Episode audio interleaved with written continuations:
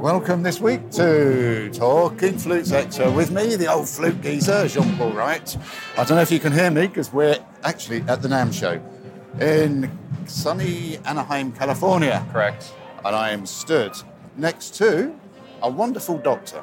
Now, not a medical doctor, although he may, he may convince you that he can be a medical doctor.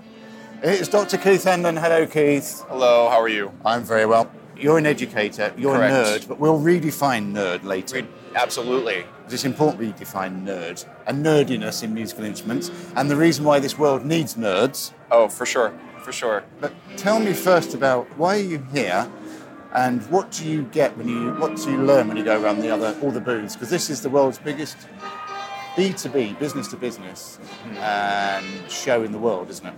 Yeah, absolutely. Um, it covers stage and sound, audio, band and orchestra, publishers, uh, music, print, guitars. It, it, everything is here. Um, so we're here promoting the Trevor James brand and uh, introducing it to a lot of potentially new dealers, players who maybe have come across one uh, that a friend had, and they're getting a chance to actually try the instruments and, and give us feedback. So that's really the best aspect, is getting feedback. And what's really interesting to me from a, from a distance is your life is not necessarily encompassed in what you're doing here. So let's talk about Flute Examiner. Oh, thank, thanks for asking. So it was about twenty sixteen, a friend of mine, Amanda, had started an online pedagogical newsletter and uh, asked me to help her with it. So we, we've built it up. We've, we've added Kelly and Jessica and now Rebecca, so we have a, a whole team now that's working on it. But it's a free newsletter for flute people. We cover everything. We talk about pedagogy, we talk about repair, we talk about health and wellness, and we basically talk about it from a, a standpoint of a human being. We're not trying to beat you to death with dictionary words and thesauruses. We're, we're talking about real-life experiences, our own personal injuries, experiences with us as our own flute players. And um, we're we're starting to expand and, and bring more more teachers and players in and contributors. So it's it is a free newsletter, the Flute Examiner, and and we do we do a lot of really fun interviews with with fun people, and uh, especially coming to shows like this, it's it's great because we make a lot of contacts to continue bringing new information to to all our flute friends. Now you live in a world of highly educated educators and people that like to delve into the depths of the instruments that we're playing and that we're working with. For working sure. On. The Flute Examiner, however, goes to a wider audience, doesn't it? Absolutely. We write it from a standpoint where we want a, a someone, a junior high kid who's just curious and wants to know about things, up to a, a college professor who just wants to share information or learn just a little bit more. So it's a very down-to-earth approach. We we don't want to make it too intellectual. We don't want to make it too watered down. We're trying to find that happy balance of just having a conversation. And how do you get that conversation to work for the high school kid and the university professor? We bring in our, a lot of our own experiences and, as teachers and players and former and current students, and we try to think about what our readers want to know, what they should know, without going too in-depth, but we also try to aim them in the right direction so that if they want to know more, they can find it. They know how to look for it, and the questions, to, they can start forming the questions so they know what to ask. Got you. And you've got a low flute section, which I know is, you've just taken delivery of a, a monster. yes, yes I, yes I have. Can you tell our audience, our Talking Flutes podcast audience, exactly what monster you've taken? Yeah, so um, I focused on piccolo through a majority of my yeah. career with the military and my, my doctorate, and um, and I, I absolutely love the piccolo, but over the years I found myself getting further and further into the low flutes, as it were, and recently just purchased a contrabass of my very own. And just like the Field of Dreams, if you build it, they will come. If you own a contra, you'll, you'll get asked to play it. And you went, you had to order it from Japan, didn't you? I did. I did. I went big, or I was going to go home. So I, I got a, a really beautiful handmade Japanese contra. Kotato flute. Yes, yeah, Kotato. How did you find that? Because contras, I always find contras really difficult to, just to get that initial sound until Absolutely. you find the sweet spot. Yeah. Obviously the Kotato is like, it's, it's the Rolls Royce of... Absolutely. And it's very different to the Kingma. Yeah. So both did, wonderful instruments. They are both wonderful instruments. But how did, did the sweet spot show itself straight away as soon as you played it? So with that particular instrument, I immediately fell in love with the low end. It's just really rich and full. Surprisingly, the, the Kotato plays beautifully in the third octave as well. What? It's yeah, str- strangely enough. And I also got the trill keys because it does help with some fingering, yeah. alternate fingerings. But uh, the mid-range is where it's it kind of goes through a, a, a voice shift, and you have to approach it a lot like you're playing harmonics on a, a C flute. You're you're strengthening a partial with a fingering, and so that mid-range is a little tricky to get used to. And that first octave jump is, it's such a thick sound that, yeah, it takes a little a little bit of work to get used to that. But I knew as soon as I played it, it just it just was the right sound. There have been many people who listen to this podcast that think of contrabass flutes just going bom, bom, bom, bom, bom, bom, bom, bom, bom, bom. Why do you need to go into the third octave? So, quite it's quite funny you mentioned that, because the next flute choir concert that I'm playing with my contra is a lot of bom, bom. Because uh, we're doing a march, we're doing some yeah. other... So I'm literally playing a tuba part for the most part. A friend of mine, Jonathan Cohen, plays contra as well and writes beautifully for it, and he he owns a Kotato as well, so he's quite familiar with the instrument, and he writes just fun contra parts. So he does explore some of those extended ranges or just the different voicings that you can do. As a solo instrument, I think you should be able to play the full range of any instrument that you're playing on. It's about developing that voice, developing the sound, yeah. and, and adding more color and texture to the overall field, like the, the sound of the flute choir. Just like a bass flute up in the third octave has a, a haunting sound or haunting quality.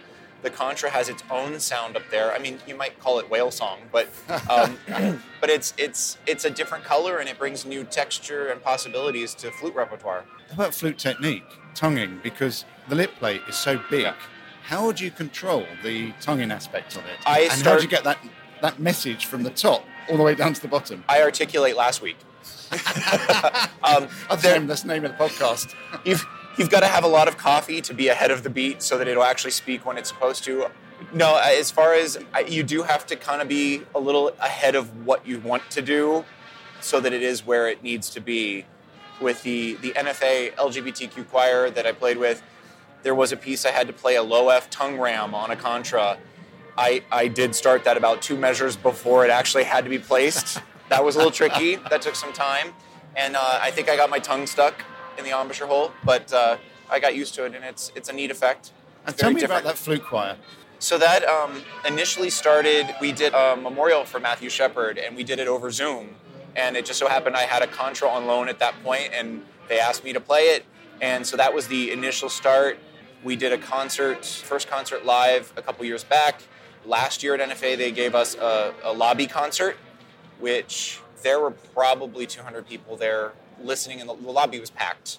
And as of this coming N F A, we're now an official ensemble of N F A. Official ensemble, yeah, official ensemble of N F A. But the joy that came from that, and people there watching it, it seemed to be yeah. an energy there with that choir that you sort oh. of, I wouldn't say you struggle to get in other choirs, because do you find sometimes as flutists, or flautists, as some of us like to be called. I'm a flutist. You're a flutist, but, you know, just to keep the politically correct. Yes. Do you find that sometimes we're too serious? So when we're playing in a flute choir, we are sort of in our own little world. But what the feedback from me, from the your flute choir, was the joy that came from it. Oh. Yeah, that choir is, is really about celebrating. We have a lot of fun, a lot of big personalities, a lot of side remarks, joking. We we just, we get together, we play, we have fun. And, and the level of musicianship in that group, we show up, we can play the parts. So it really is just fun. It's fun. There's a lot of laughing. There's a lot of crying. I get emotional thinking about it right now. The thing is, and the joy of, so you get emotional about something like that, is not only the fact that you can come together as a group, yeah.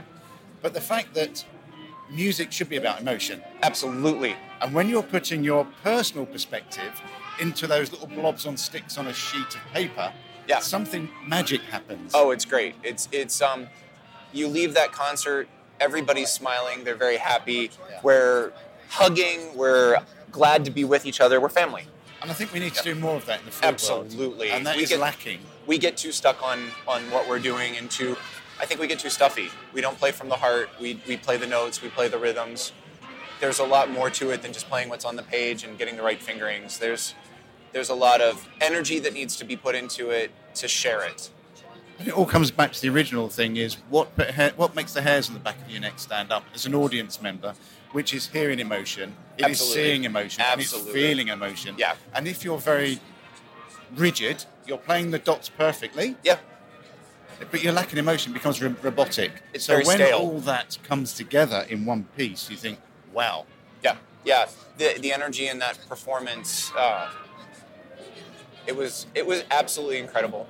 So let's look at energy and performance and go completely off-piste. Sure. Let's look at nerd. You are you are self you are a self-confessed nerd. Absolutely. But you're not a nerd as when I was at school there was nerds. Yep. And then there was sort of the jocks that were the sporty type. Sure. But you're not a nerd as in the nerd that I used to think were the nerds at school. Right. Because your nerdiness is what the whole of the music industry needs in musical instrument development. Because it's the nerds that find out where the tweaks need to be made. It's the nerds that find the problems.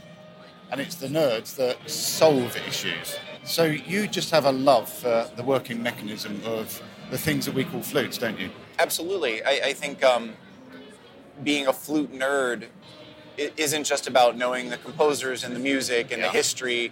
I mean, that that's very academic. When you get into the mechanics of the instrument, when you get into the, the history of the instrument and bringing other things into it. You know, I do some three D printing of my do, Dungeons yeah. and Dragons minis for my gaming group. I bring in C A D design and uh, the pro- problem solving that I, I use I apply to the flute. I, I've learned from woodworking, gaming, the gaming world alone, just playing our, our Saturday game with, with my friends, some that I work with, and, and my, my fiancé. The teamwork that you have to do in a game like that to problem solve whatever enemy you're up against in the game applies to the mechanical development of instruments as well. You are not just fixing the problem yourself. You're working with other people to determine and problem solve and how best to do that. I bring a lot the other non-musical things to what I do as my problem solving. Which is quite unusual because you bring the musical side because you're a musician. Yeah. And you bring the technical side. And just for our listeners, for me, when Keith is in a room with our technical director, David, there is a language going on that it could be Serbo-Croat, it could be Chinese. I really don't understand it, what is being said. But the dialogue between the two of you creates the energy for us to look at things. It could be a little thing that you'd noticed yep. that, David, you both sit and nerd about. Absolutely. Um, but without people like you within this field, nothing would be developed. So we've got two wonderful piccolos at the moment yeah. that you really like. But tell me about your experience working with the brilliant Adam Petrie. So um, Adam, uh, several years ago, well, I've known Adam for quite a few years, um, and we've become very good friends. I asked him if I could interview him because in, in his early days of developing, he's been a repair technician, and, and he... Uh, made a head joint for my instrument a couple years back. He's one of our nerds, basically. But he and I would have a lot of conversations over the years, and then he let me in on the secret that he was going to be developing a new instrument. And uh, so he let me interview him, and we, we unveiled that prospect through the Flute Examiner. The article was called The Man Behind the Curtain, which is a reference to The Wizard of Oz, yep. which is a love of his, Judy Garland. I had the, the luxury of, of going to train with him for a week and learn some of the, the more detailed ideas behind finer finishing of, of an instrument or a product that's already there, making it better. And problem solving was a large part of that as well. We talked a lot about the, the wood, the tendencies of the wood, and how that all comes into play and how you work with it, because the piccolo still thinks it's a piece of wood. It doesn't know it's an instrument, and you do have to coax that out of it. And um, so he, he's a brilliant, brilliant man doing wonderful things. He's currently building me an instrument right now, which I just can't wait to get. It's a voice and a sound that is missing, and I think his is, is a very unique instrument, and it's going to be a big hit. But yeah, he's got a lot of a lot of knowledge. He's he's worked very hard to gain that knowledge. He's gone back and reinvented things over and over again until he gets it right. And it's just, again, it comes back to problem solving and bringing a lot of other areas into the flute and piccolo building and training. He's a wonderful teacher. It, yeah, it was a great experience. So how does somebody like you and Adam who are perfectionists, how can you temper that? Because you cannot produce perfection, can you? So now, what is that level? Because as musicians, we can't reach perfection because that doesn't exist. And it's also based around, sorry, there's a trumpet player playing on behind me, but uh, but how do you, because perfect, as, as musicians, we're, we're judged by the audience or a panel of judges or a teacher. That noise. I think I just lost a few brain cells. God, uh, it's dreadful, isn't it? Yeah. But, so we, we, are, we work on how good we are or perceived good we are based around the judgments and perceptions of others. Mm-hmm. But when you're creating this, so yeah. when you and Adam get together, perfection still can't exist in an instrument, can it? No. So no. Is there ever a point when you're happy or Adam's happy in what they what you're both doing? Well, you know, I, I mean, Adam and I have talked a lot about this, and and he, and he is definitely a perfectionist, and I am as well. But I, I you know, I've seen in, in my career, I've seen a lot of flute players on the constant search for a perfect head joint. And the thing is, the head joint may be acoustically and, and mechanically and geometrically perfect, but we aren't. And when you add the human variable into it, that changes things. So I think there, part of the importance of realizing where you've reached the best that it can be is when the person who's playing the instrument has found their voice. And for me, that's the hardest thing to comprehend, because we've all got different chops. Absolutely. We've all got different pers- perspectives on what we want.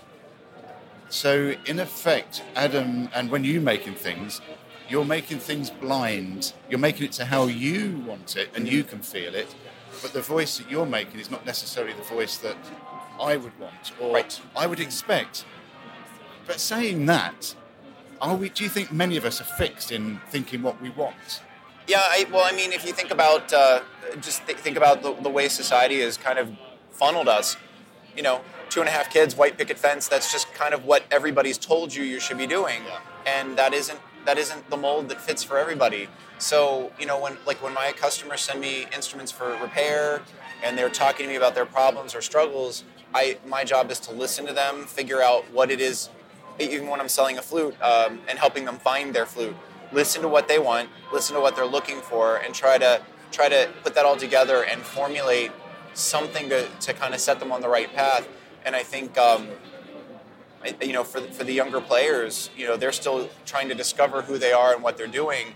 And I think they lose some of the joy in it. Um, they're so, so stuck in the practice room, so stuck in just what they think everybody expects from them that you they forget to just enjoy it. If if your instrument is playing well for you and you love what you're hearing, right notes, wrong notes, doesn't matter, but you're getting the sound that, that speaks for you. If it isn't what everybody else wants you to sound like, that isn't necessarily the most important thing.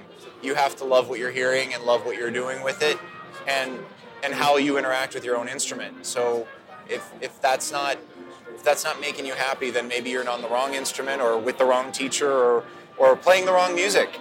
But the paradox there is what you hear in your ear, yeah. which is so close to the flute, and what you feel is not necessarily portrayed three, four right. meters away. So what is the balance when you ask someone to hear you, to the balance of what they're hearing compared to what you're feeling?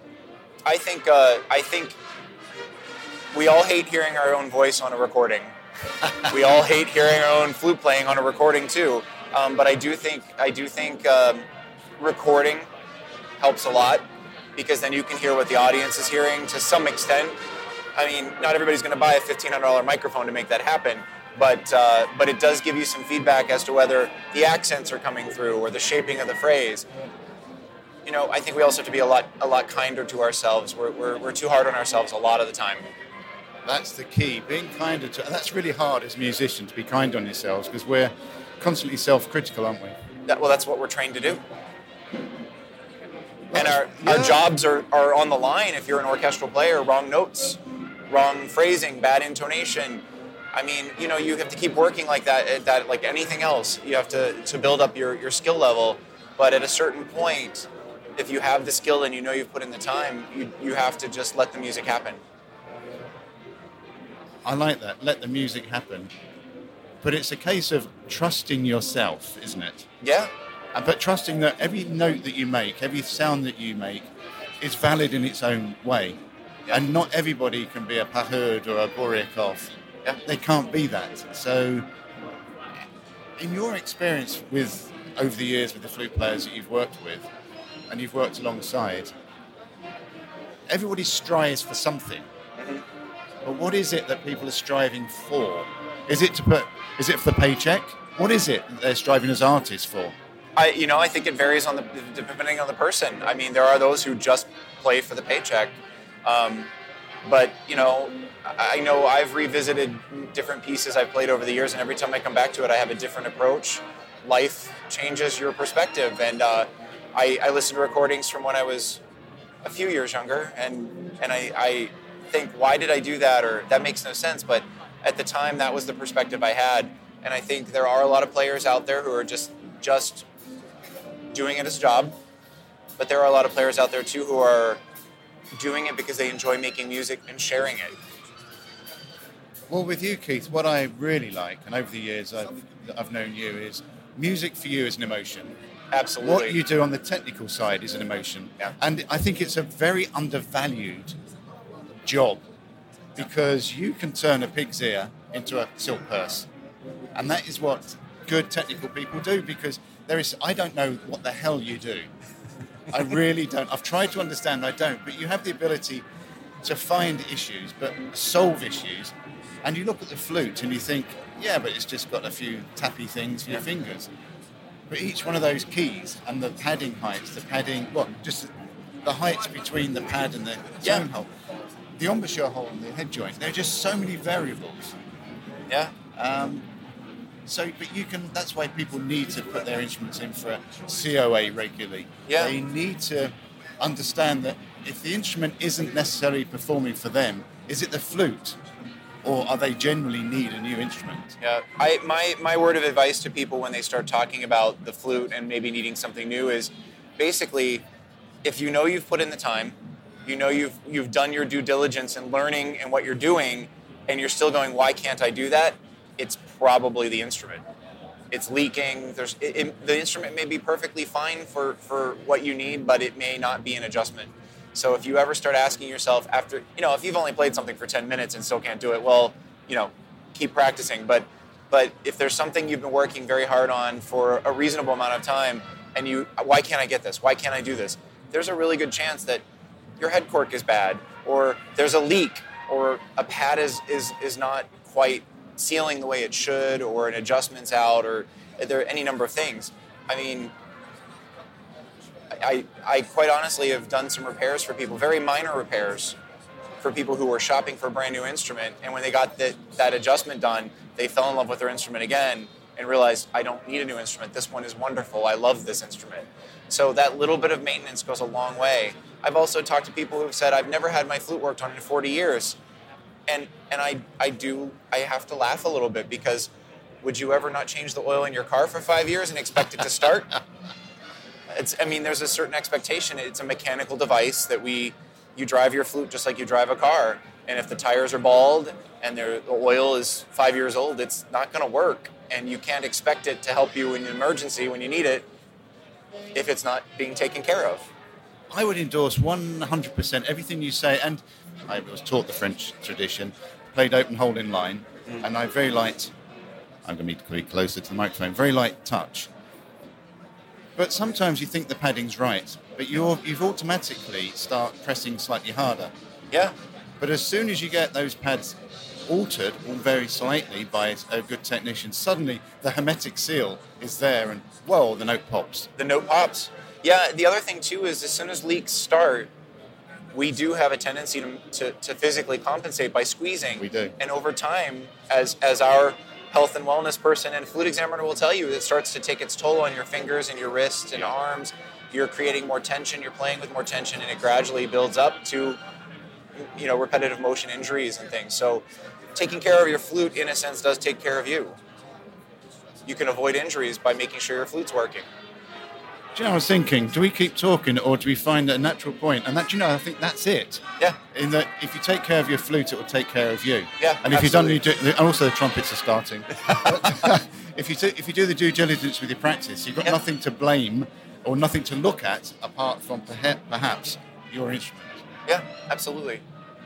So, Keith, before Dr. Keith, the Dr. Keith, there is a story behind me calling Keith the Dr. Keith. Or Dr. The. Dr. The. Yeah, there is a story behind that, but uh, perhaps on a later date, and the trumpets are starting again. Keith, thank you so much. That's my pleasure. And uh, when you when you're heading back to Iowa? Monday morning. Oh, oh and is it? Will you be able to get there? Because I know it's been snow dumping, hasn't it? Uh, we had basically four back-to-back storms and about thirty inches of snow the week before I left. It's uh, all starting to melt, and I, I should be going back to slightly warmer weather. We had some negative forty wind chills, so... And and for the international, that's negative forty Fahrenheit. oh, gosh. gosh. Well, the, the one good thing for me, I'm disappearing today. Not going back. I'm going off to Santa Monica to see Gina, Gina Luciani. Oh, give her my best. I will give you her, yeah, give you, give her your best. I will do that. But I think the more important thing is you're going out for dinner tonight. I'm so glad I'm not there. Uh, yeah, Dave and I are going to have some good shots. You're, yeah, and we, we, yeah, we'll end on the nerd. I've tried all my life to understand, but it, when you're talking about the things, the little tiny minutiae that make a huge difference to the flute, all I want to know is be able to. I want to be able to blow it and think, oh, I like that. I don't really want to know why. Yeah. The difference between me and you is you want to know why something Absolutely. is. Absolutely. A half-thousandth leak, can, which is like the thickness of a Pop-Tart wrapper, can make a huge difference. And if you have several of those, the flute's just not going to play. Yeah, let's not go into that territory. Yeah, yeah. You've, you've lost me on that already. Doctor Keith Hanlon, thank you so much. Thank you, Jean-Paul. I'm very, I've been very sort of official there, Keith. Thank you. And let's talk again soon. Um, Flute Examiner, how do people find it? Uh, the flute examiner dot com. Simple as that. That's it, and it's free. You just sign up, and you'll get our, our monthly edition. Will get sent to you, and. Uh, We have a Facebook page. Uh, yeah, so you can just Google Flute Examiner. It's free, guys. It's free. So we're trying to, we want to keep not? it that way. I mean, we do take donations. There's small fees that we pay for. Um, we're getting ready to move over to a, a better platform, and, and there's stuff happening actually today. Is stuff's been happening uh, to make it a better experience for everybody who's reading it. Uh, we also welcome uh, contributors. If there are, are flute players out there who want to share a story or talk about some pedagogical aspect or whatever, you know, we welcome we welcome people to submit articles or, or contact us, and and uh, and we'll we'll work with them and and see what we can do. And we, we welcome it's a it's a, it takes a village, so we're we're building our flute family and taking care of each other and sharing our stories. Wonderful, Keith. Thank you so much. I do hope this comes out. You know, with all this noise, those trumpets were just.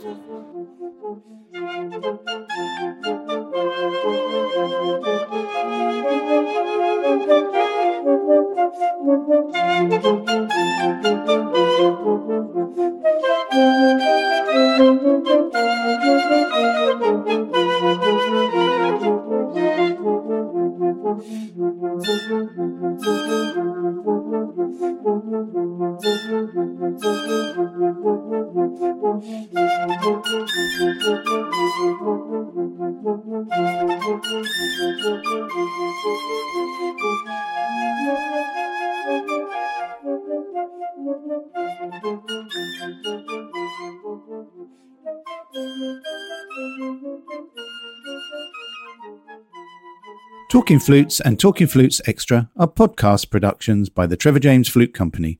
For more information, visit trevor james flutes dot com.